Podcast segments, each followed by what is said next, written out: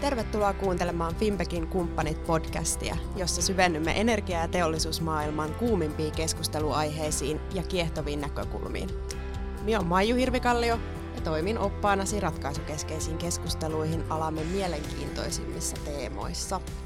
Tänään me puhutaan tuulivoiman dilemmasta Suomessa, eli siitä, että millä keinoin pystytään edistämään tuulivoimainvestointien sosiaalista hyväksyntää. Pureudumme siihen, miksi yleinen hyväksyttävyys on hankkeelle niin tärkeää, millaisia haasteita hankkeessa kohdataan ja niihin keinoihin, joilla voidaan ylipäätänsä edistää sosiaalista hyväksyntää. Tänään meillä on vieraana huipputyyppi ja Suomen tuulivoimayhdistyksen operatiivinen johtaja Heidi Paalatie. Sinä olet ollut Suomen tuulivoiman puolesta puhuja jo vuodesta 2012 ja ei ole varmaan ihan tuulesta temmattua, että tunnet tuulivoiman tuotannon vaikutukset yhteiskuntaamme ja vastaat siitä, että myös muut ymmärtävät, mikä rooli tuulivoimalla on suomalaisessa omavaraisessa energiantuotannossa. Tervetuloa. Kiitos kutsusta mukaan. Hienoa. Meillä on tota, mukana myös Fimpekin asiantuntija, joka on tällä kertaa Fimpek Consultingin toimitusjohtaja Panu Rahikka, joka on toiminut yli 20 vuotta johtotehtävissä asiantuntijayrityksissä ja vuodesta 2020 alkaen teollisuuden ja energialan liikkeenjohdon konsultoinnissa. Lämpimästi tervetuloa Panu. Kiitos, kiitos. Ilo olla täällä.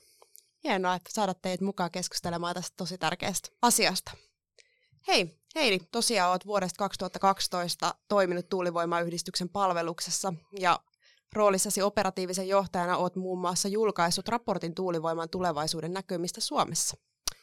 Voisitko kertoa lyhyesti, että miten tuulivoiman markkina Suomessa tällä hetkellä kehittyy ja millaisia investointimahdollisuuksia se tarjoaa? Kyllä Suomen tuulivoimamarkkina on globaalistikin katsoen todella kiinnostava, investoreita kiinnostava, niin suomalaisia kuin ulkomaisiakin investoreita. Ja meillä on tietenkin niin aika vakaa poliittinen ympäristö ja toimintaympäristö monella tapaa. Meillä on läpinäkyvä hyvä sääntely, niin ne on niitä elementtejä, mitkä tekee tästä tosi kiinnostavan markkinan. Toki viime vuonna ja tänä vuonna on, on rakennettu ihan valtavasti tuulivoimaa ja, ja nyt sitten on ollut pikkasen hiljempaa tuolla uusien investointipäätösten saralla, mutta mä en kyllä jotenkin osaa vaipua synkistelyyn asian suhteen, että kyllä tuntuu, että pinnan alla kuplii paljon ja hankekehitys on todella aktiivista, eli kyllä mä luulen, että noi koko vuosikymmenen niin aivan hyvissä lukemissa mennään rakentamisen suhteen. Eli kehittyy entisestään. Kyllä, joo, semmoista. Fingridin Ruusunen sanoi jo vuosia sitten, että tuhat megawattia uutta tuulivoimakapasiteettia on uusi normaalia. Kyllä nyt näyttää, että tässä muutama vuosi on, on isompiakin lukuja kuin se, mutta kyllä varmasti vähintään sen verran tässä näyttäisi, että ihan tulevinakin vuosina tulee. On helppo, helppo olla samaa mieltä. Kyllä mä luulen, että, että nyt otetaan vähän henkeä, haetaan sinne loppumarkkinaan uutta, uutta kysyntää ja niitä investointeja sinne. Mä en usko, että niin kuin investoinnit tuulivoimaan on niin se iso kysymys, mutta, mutta että saadaan se sähköistyminen ja muut megatrendit kuitenkin vie siihen suuntaan, että kyllä sitä kulutusta tulee lisää ja, ja tota, tuulivoima tulee näyttelemään jatkossakin iso, iso rooli ihan varmasti. Kyllä, just näin. Kyllähän tuulivoimalle on ihan äärettömän keskeistä se, että kulutus lähtee kasvamaan, tulee joustavaa kysyntää, ne on aivan keskeisiä elementtejä, että eihän me määrättömästi voida rakentaa lisää tuulivoimaa. Et kyllä tuossa niinku vuosina 2026-2027 niin sen kulutuksen täytyy olla jo paljon suurempi kuin nyt, mutta siltähän se nyt näyttää, mm. että kyllä siellä monenlaista energiamurroksen, energiajärjestelmän modernisoinnin ää, investointia ja hanketta on menossa. Kyllä.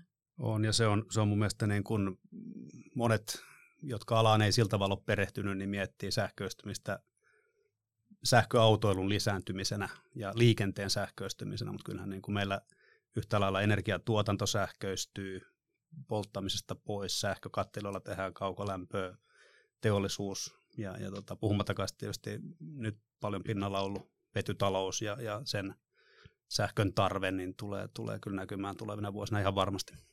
Kyllä. Sähköstä tullaan omavaraisiksi, mutta energiassa ollaan vielä kaukana, kaukana, kaukana omavaraisuudesta. No hei, me päästään itse asiaan. Tota, miten, miksi ylipäätään tätä yhteiskunnan hyväksyntä on niin hirveän tärkeää tuulivoimahankkeille sinun mielestä? Niin, tässä varmaan ensimmäisenä täytyy niin kuin miettiä näitä käsitteitä, että, että tavallaan meillä on se yleinen hyväksyttävyys, joka on, on isossa kuvassa tosi hyvä, tuulivoimalla ja, ja ylipäänsä uusiutuvilla. puhtailla sähkön tuotantomuodoilla. Ja sitten on tietenkin se paikallinen hyväksyttävyys, jota koetellaan usein enemmän ja, ja siihen täytyy sitten taas vähän eri tavalla siellä paikallistasolla tehdä hommia ja, ja se sosiaalinen toimilupa sieltä täytyy sitten ansaita. Ähm, mutta se on sen takia keskeistä, että meillä on kunnilla kaavoitusmonopoli Suomessa. Jos kunta sanoo, että se ei kaavoita tuulivoimalle alueitaan, niin se, sen tahdon yli ei Suomessa voi mikään mahti kävellä. Eli kyllä se, se niin kuin jotenkin lisenssi toimia siellä kunnassa on täysin keskeistä ja se on tietenkin demokraattinen prosessi, missä kaavoista päätetään, eli sieltä se lähtee aivan, aivan niin kuin fundamenteissa ollaan kiinni. No miten tota yleinen mielipide, jos puhutaan nimenomaan näistä pirkoista ja ö, mateista, eli paikallisista ihmisistä, niin miten heidän mielipide vaikuttaa ylipäätään tällaisen niin kuin investointihankkeen ja projektin onnistumiseen? No tietenkin valitukset ja, ja kaikki vastaava sitä projektin läpimenoaikaa äm, vähintään hidastaa, ää, tuo siihen hankkeeseen paljon enemmän riskiä, ja eihän nyt ylipäänsä kukaan niin kuin, riidellä halua. Hmm. Eli kyllä se jotenkin niin kuin, on, on erittäin keskeistä, että, että sitä sosiaalista toimilupaa ha- haetaan, toimilupaa haetaan. Se ei tietenkään tarkoita sitä, että kaikki olisivat yksimielisiä. Mä en oikein usko, että meillä välttämättä juurikaan mitään pystyy isoja infrahankkeita tekemään niin, että kukaan ei koskaan vastustaisi. Ja, ja se ei mun mielestä ole ehkä tarkoituskaan, että kaikki se mm. semmoinen kyseenalaistaminen, vastustaminen, kritisointi on kauhean tärkeää. Muutenhan meillä missä tahansa laatu laskee. Eli silloin joudutaan perustelemaan, joudutaan tekemään hyviä harkittuja valintoja ja päätöksiä, kun, kun tietää, että, että ne joutuu, joutuu perustelemaan ja, ja niin kuin osoittamaan sen, sen logiikan siellä taustalla. Mm yleinen hyväksyttävyys varmasti on korkealla, että kaikkihan me halutaan sitä, että meillä olisi omavarainen mm. Suomi myös tässä tuulivoiman ja ajatellaan sitä ympäristövaikutusta, että tuulivoima on kuitenkin puhdasta, puhdasta energiaa meillä. Te kun toimitte tuulivoimayhdistyksessä nimenomaan yhtiöiden niin sanotusti totuuden torvena ja puolesta puhujana, niin minkälaisia haasteita tämmöiset hankekehittäjät ja investoijat ylipäänsä on kohdannut sit yhteiskunnallinen, yhteiskunnallisen hyväksynnän saavuttamisessa tuulivoimahankkeessa? Öm, no varmasti monenlaisia. Yleisesti sitä hankkeen kyseenalaistamista, kritisointia, valituksia. Ja tietenkin sitten, jos ajatellaan vaikka sitä, että vaikka ne voimalat saataisiin rakennettuakin, mutta että että jos ei se ole lähtenyt oikeille raiteille sieltä alusta, niin, niin helposti on sitä jälkipyykkiäkin sitten äm, pestävänä. Et, et vaikuttaa siltä tutkimustenkin nä- näkökulmasta, että et helpommin myös esimerkiksi ääni koetaan häiritsevänä, jos sitä hanketta ei, ei niinku muuten koeta hyväksi ja, ja mm. omaksi. Et, et kyllä se niinku vaikuttaa koko elinkaarelle, että kyse ei ole vain siitä, että saadaan ne voimalat pystyyn. Mielestäni oli hieno jako yleiseen ja, ja paikalliseen hyväksyttävyyteen ja, ja ainakin siinä tutkimuksessa, mitä niin kuin aiheesta on tehty, niin mun mielestä korostaa sitä, että ratkaisut on paikallisia. Niin se tietysti on, on kaikissa muissakin vastaavissa, ei sen tarvitse olla tuulivoima, se voi olla mikä tahansa laitos, jossa, jossa on niin kuin yle, yleinen eh, hyväksyttävyys, sitten on se paikallinen, että ratkaisut on oltava paikallisia. Ja, ja niin kuin sanoin, demokratiassa eletään ja, ja hyvä niin, mutta että, tota, siinä on aina sitten oma, omat paikalliset, paikalliset mm. ratkaisut ja, ja tota, mulla on semmoinen olo, että mitä yleisemmällä tasolla ollaan, sitä helpompi on perustella ne niin kuin faktat, ratio, perusteet, ilmastonmuutoksen torjumisesta lähtien kunnille työpaikkoja, ja, ja houkutellaan teollisuutta ja, ja toimeliaisuutta ja kaikki tämä, mutta kun mennään lähemmäs ja lähemmäs sitä omaa sienimetsää ja, ja niitä tuttuja mökkirantoja, niin, niin tulee se niin kun tunnepuoli korostuu, mitä lähemmäs mennään. Ja toisaalta se on ihan, ihan ymmärrettävää, mutta että tässä varmasti on yksi, yksi keskeinen, mm, keskeinen kyllä. haaste.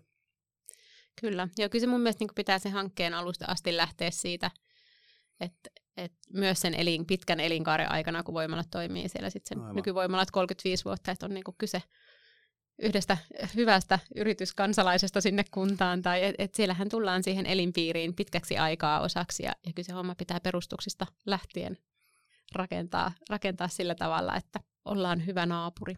Miten tota te tuulivoimayhdistyksenä olette ylipäätään pystynyt tukemaan tällaista niin kuin yleisen tai paikallisen hyväksynnän saavuttamisessa ja sen tuomishaasteissa, että miten te, millä konkreettisilla toimenpiteillä olette edistäneet? No tietenkin tiedonjako on yksi. On, on hyvin, hyvin paljon hyvin kirjavan tasoista tietoa liikkeellä ja, ja tota, äm, tietenkin sitten, jos, jos on väärät tiedot, niin herää ehkä aiheettomiakin pelkoja ja, ja, ja se on niin yksi, yksi tämmöinen iso osa, mitä tehdään, se to, toistaminen, tiedon sanoittaminen, tutkimuksen sanoittaminen. Ähm, järjestetään koulutusta meidän jäsenille, pidetään meidän, meidän sisäisessäkin viestinnässä paljon esillä, esillä sitä vastuullisuutta ja, ja tota, ähm, tuodaan niin tukea siihen kuntalaisten kohtaamiseen. Ihan siis lopultahan tämä menee, niin kuin vaikka olisi mikä yritys, minkä tahansa kokoinen yritys, niin lopultahan se on se yksi ihminen, joka siellä maanomistajan tuvassa juo kahvia tai on siellä kunnantalolla vastaamassa kysymyksiin, että, että tähän menee niin kuin tosi tavallaan henkilötasolle ja paljon on ihan niin kuin kyse siitä, että, tai kuitenkin lopulta todella paljon on kyse siitä, miten ihmiset kohdataan ja miten luottamusta rakennetaan. Mm. Yksi sitten taas niin kuin ei, ei koske koko Suomea, mutta koskee yli kolmasosaa Suomea, niin on toi poron hoitoalue. Ja, ja me ollaan paliskuntayhdistyksen ja, ja ylipäänsä poronhoidon kanssa tehty tosi paljon hommia viime vuosina, missä ollaan, ollaan rakennettu siltaa näiden kahden toisilleen tosi vieraan ää, toimialan välille, jotka valitettava usein on sitten paremminkin törmäyskurssilla kuin, kuin rinnakkain kulkemassa ollut tähän asti. Ja se on ollut mm. kyllä todella vaikuttavaa ja, ja tuloksellista työtä, mitä on, on tehty. Me ollaan tuotettu semmoinen kolme, 30-sivuinen hyvien käytänteiden dokumentti, missä katsotaan tuulivoimahanketta ihan, ihan niin kuin esiselvityksistä sitten kierrätykseen ja purkuun, että miten poronhoitoa voidaan huomioida. Se menee tosi konkreettisiin asioihin, kuten että elä, elä soita poroisännälle kesäkuussa aamupäivällä.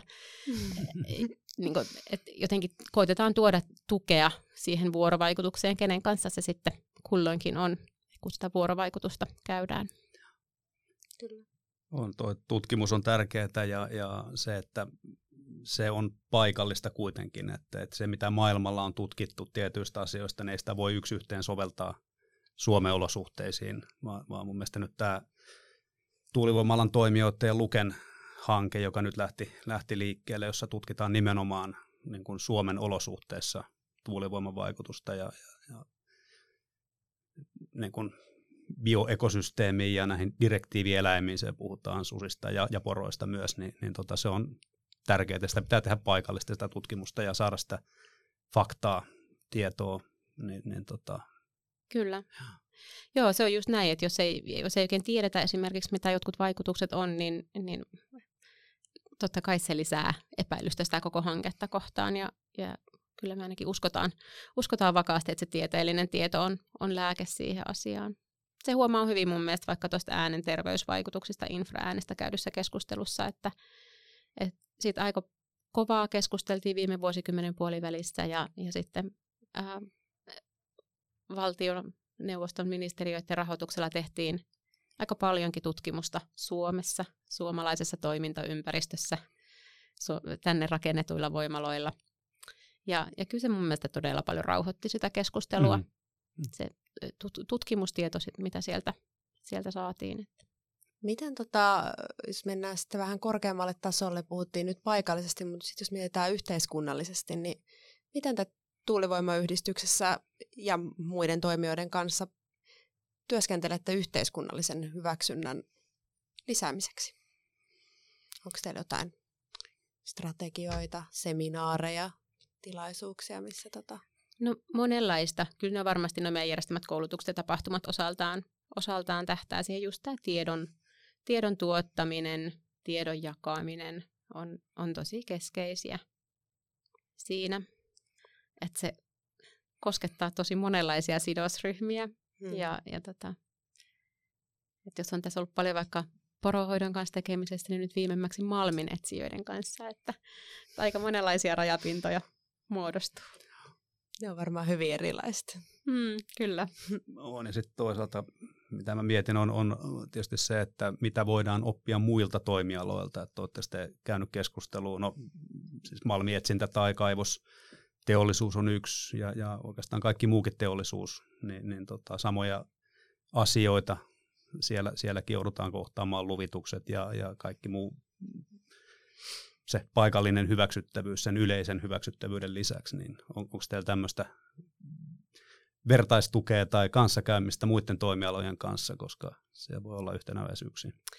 Niin, se on ehkä sitten niinku satunnaisempaa. Joo. Joo, mutta tietenkin niinku ehkä energia-alan sisällä, mikä, missä tietenkin ollaan niinku koko energia-ala jossain määrin samassa veneessä, niin kyllä täytyy sanoa, että tämä viime talven etenkin energiakriisin syn, synkän pilven kultainen reunus oli se, että kyllähän semmoinen energia- sähkötietoisuus Suomessa on noussut tosi paljon, mikä mun mielestä on mm-hmm. hienoa, että meillä on kuitenkin ollut aina maailman varmatoimisin sähköverkko, ja, ja musta tuntuu, että meillä on aina oikein osattu edes sitä arvostaa. Mm. Että, että mun mielestä niin sitten, myös joskus se tulee sieltä niin yhteiskunnallisten kriisien kautta ja se, että, että tullaan tietoiseksi asioista, niin sekin voi vaikuttaa aika paljon. Ihan varmasti lisää, lisää ymmärrystä mm. asioihin. Että, tota, tässä ei ole pelkästään kyse yhdestä yksittäisestä tuulipuistosta tai voimalasta tai muusta, vaan tässä ollaan niin kuin isompien asioiden ja monimutkaisten asioiden ääressä, niin mitä enemmän sitä ymmärrystä saadaan viestimällä ja kouluttamalla ja, ja kertomalla, niin sitä enemmän se hyväksyttävyyskin lisääntyy. Mm. Mä uskon, että myös siellä paikallisella tasolla. Että. Kyllä. Ja toki, toki media on aika, aika kiinnostunut myös energiasta, mm. sähköstä nykyään ja, ja toki myös suurista investoinneista ylipäänsä. Että. Se on hyvä. Palvelee myös tuulivoimamarkkinaa media osalta. Mm. Mulle tuli mieleen, mieleen paikallista hyväksyttävyydestä ja tästä yleisestä keskustelusta, niin en tiedä, onko Suomessa niin kuin kokemusta tämmöisistä paikallisista ratkaisuista. Mä kesällä Hollannissa törmäsin Oldenburgin lähellä tuulipuistoon pieni viiden, eh, neljän, neljän tota, voimalaitoksen puisto, ja siellä oli paikallinen yhtiö, joka sitä rakensi, niin tarjosi, tietysti siellä on maavuokraa ja ihan niin kuin mm. täälläkin ka- kaikki nämä korvaukset, mutta että sitten sille vaikutusalueella lähiympäristössä oleville suunnatulla osakeannilla mahdollisuutta osallistua siihen, ja sen jälkeen sitten tulee niin kuin yhteinen hanke. Ja, ja jokaisella on se mahdollisuus, ja, ja tota, sitten ne ohjaa vielä pienen siivun tuotoista rahastoon, jolla sitten tuetaan paikallisesti muita hankkeita, käytännössä nyt sitten niin kuin maatilojen aurinkopaneeli-investointeja, akkuinvestointeja, mutta niin on, onko tämän, tämän tyyppistä Suomessa? No hyvin vähän, että, että joitakin yksittäisiä esimerkkejä tämmöisestä jotenkin Joo. paikallisten omistamasta tai, tai että on ollut niin kuin osakeantia sillä tavalla, että yksityiset voi pienilläkin pääomilla osallistua, mutta siinä sitä, näissä ei ole ehkä niin kuin se paikallisuuteen rajattu. Niin. Mm. Mä oon törmännyt joihinkin tutkimuksiin, joissa on kyllä osoitettu, että, että semmoisella niin kuin yhteisöomistuksella on vaikutusta yleiseen hyväksyttävyyteen. Ja, ja jotenkin kun meillä on kuitenkin tämä tämmöinen osuuskuntamalli ja muu Suomessa aika yleinen, niin mun mielestä on oikeastaan tosi jännä, että, että tämä energia, energiakentällä sitä ei ole ehkä lämmössä jonkun verran, mutta että muuten niin se on aika, aika vierasta. Ja mä kyllä mielellään toivottaisin sellaisen suuntauksen tervetulleeksi. Tanskassa oli aikaisemmin tuommoinen ehkä vähän samantyyppinen malli, missä – olikohan muistaakseni 20 prosenttia tuulipuistoyhtiön osakkeista ää, piti olla tarjolla paikallisille, mutta käsittääkseni se ei ole enää ää, käytössä, se, se lainsäädäntö tai, tai niin optio. Et se oli ilmeisen vähän käytetty, että siinä on tietenkin niin se, että sille paikallisella pitää olla, olla sit se pääoma, ja pitää olla halu sijoittaa sitä nimenomaan mm. tuulivoimaan, että mm. sinne mennään jonkinlaisen ketjun, ketjun päähän jo, ja, ja sitten se ei ollut ehkä sillä tavalla kauhean efektiivistä, mutta, mutta senhän voi toteuttaa hyvin monella tavalla ja varmasti suunnitella myös, myös toisella, mm. toisella tapaa. Et Saksassa mun mielestä kans aika paljon on, on tämmöistä maanviljelijöiden omistamaa tuulivoimaa tai yhteisöjen, mm. yhteisöjen omistamaa tuulivoimaa. Ja sillä, no kaikessa on aina hyvät ja huonot puolensa, mm, mutta että, et ehkä, ehkä sillä voisi olla sijansa myös Suomessa. Ainakin pilottihankkeena. Niin, niin mm. hanke, joka ei ole vaan niiden, vaan, vaan se on mm. meidän, mm. niin, niin on, on aina helpompi hyväksyä varmasti. Kyllä, mutta toki meillä onneksi, onneksi näitä just maanomistajakorvauksia, mitkä mainitsit, niin maksetaan laajemmalle joukolle kuin vain, vain sille turbiinin paikan maanomistajalle, ja, ja se on kyllä ehdottoman hyvä, että sehän tulee sieltä kyllä. ministeri Lauri Tarastin ehdotuksista jo viime vuosikymmenen alkupuolelta, ja ö, on, on kyllä laajalti käytössä alalla, ja hyvä niin. Se on varmaan osalta edesauttanut tätä yleistä hyväksyntää mm. tai paikallista hyväksyntää hankkeelle. Kyllä. Että... Toki se ei poista sitä tosiasiaa, että jossakin on aina se raja, jossa tulee se ensimmäinen maanomistaja, joka mm. ei saa korvausta. Että, mm. Mutta sinänsähän sitten taas meillä maksetaan tuulivoimaloista todella, todella paljon kiinteistöveroa kunnalle, mm. mikä, mikä on kyllä nähty, että se on lisää kuntien motivaatioita tehdä tuulivoima kaavoittamista ja, ja kun se haitta on paikallinen, niin paikallinen sen hyödynkin pitää olla. Mutta tota, sitten kun se kiinteistövero jaetaan, niin se menee demokraattisen prosessin kautta, että, että mun mielestä se on hyvä tapa siihen paikalliseen tukemiseen, että koska ei sit haluta mitään konflikteja aiheuttaa kyläyhteisöihin sit, sit rahanjaosta, niin, niin sinänsä Aivan. se on hyvä, että se menee sen kunnan prosessin kautta. Hmm. No miten, onko olemassa Suomessa hyviä esimerkkejä tai käytän, käytäntöjä, joissa oltaisiin niin onnistuttu saavuttamaan tosi korkea yleinen tai paikallinen hyväksyttävyys? No on varmasti useita yksittäisiä hankkeita ja, ja vaikea tietty niin kuin kertoa yksittäisistä sillä mm. tavalla, että en niitä niin tunne hyvin, mutta, mutta et ainakin nyt tulee mieleen sellainen, että tuolla Iissä, jossa on pitkään rakennettu tuulivoimaa ja sitten on, niin kuin ihmiset on hyvin tottunut siihen, sitten tuli hanke, joka kohtasikin vastarintaa ja, ja siellä sitten silloinen kunnanjohtaja otti tämmöisen välittäjän roolin ja, ja meni juttelemaan asukkaiden kanssa, että mikä, mikä teillä, teidän mielestä on hankalaa tässä hankkeessa ja, ja selvisi, että ne on itse asiassa tietyt voimalat, jotka tuntu hankalalta. Sitten hän meni äh, hanketoimijan luokse ja sanoi, että no nyt on tämmöinen tilanne, että ne on niin nämä, tämä kulma tätä hanketta, joka aiheuttaa sen mielipahan ja, ja mitä tälle asialle voi tehdä. Ja, ja lopulta se meni tosi hyvin se hanke. Eli, eli tässä nyt otti kunta sen roolin, mutta että monesti ratkaisuja löytyy, kun, kun tota, niin, niin, vähän pysähdytään tarkastelemaan, että mistä on kyse. Eli tästäkin hyvänä oppina on se, että jos on tällainen oma hankkeen suurlähettiläs, niin siinä on paljon vaikutusta, jos on yksittäinen henkilökin, joka oikeasti puolesta puhuu sinne mm. paikallisesti. On, ja ylipäänsä se ihmisten kuunteleminen ja aito kohtaaminen mm. ja, ja tota, korostuu tosi paljon vaikka sillä porohoitoalueella, että rakennetaan luottamusta ja, ja se lähtee siitä, että, että ollaan keskustelemassa mahdollisimman varhain.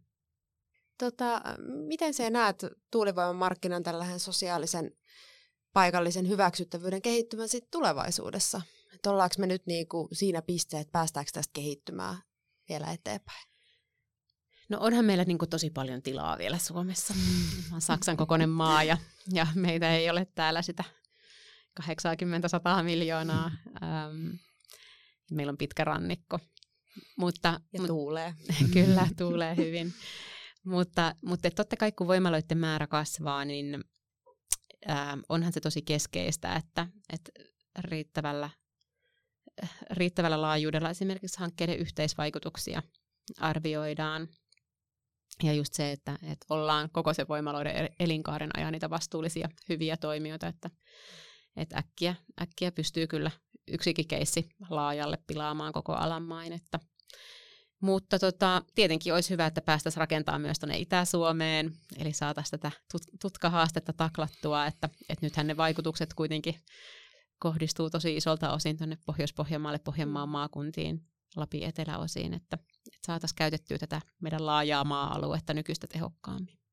Onko sinulla Panu lisättävää tähän? Viime kesää taas mietin, mietin Hollannissa, jossa kun lähtee kaupungeista pois, niin, niin tot, ollaan tietysti aakella laakella ja, ja vähän metsää, niin käytännössähän siellä näkyy joka paikassa jostain suunnasta tuulipuisto useampia voimaloita, että et, et siellä, siellä mä en, niin kun yritin haastatella paikallista porukkaa, niin mä siellä sillä tavalla, niin kun se, se on jotenkin se ylä, hyväksyttävyys on, on eri tasolla, koska sitä on joka paikassa ja, ja se, se on niin kuin pieni maa ja, ja tota, paljon, paljon jo nyt rakennettu, rakennettu tuulivoimaa. Mm. Että, että kyllä siellä, ja tietysti on siellä pitkät perinteet tuulimyllystä muutenkin, niillä vaan on jauhettu viljaa aikaisemmin eikä, eikä tota, tehty sähköä. Mutta.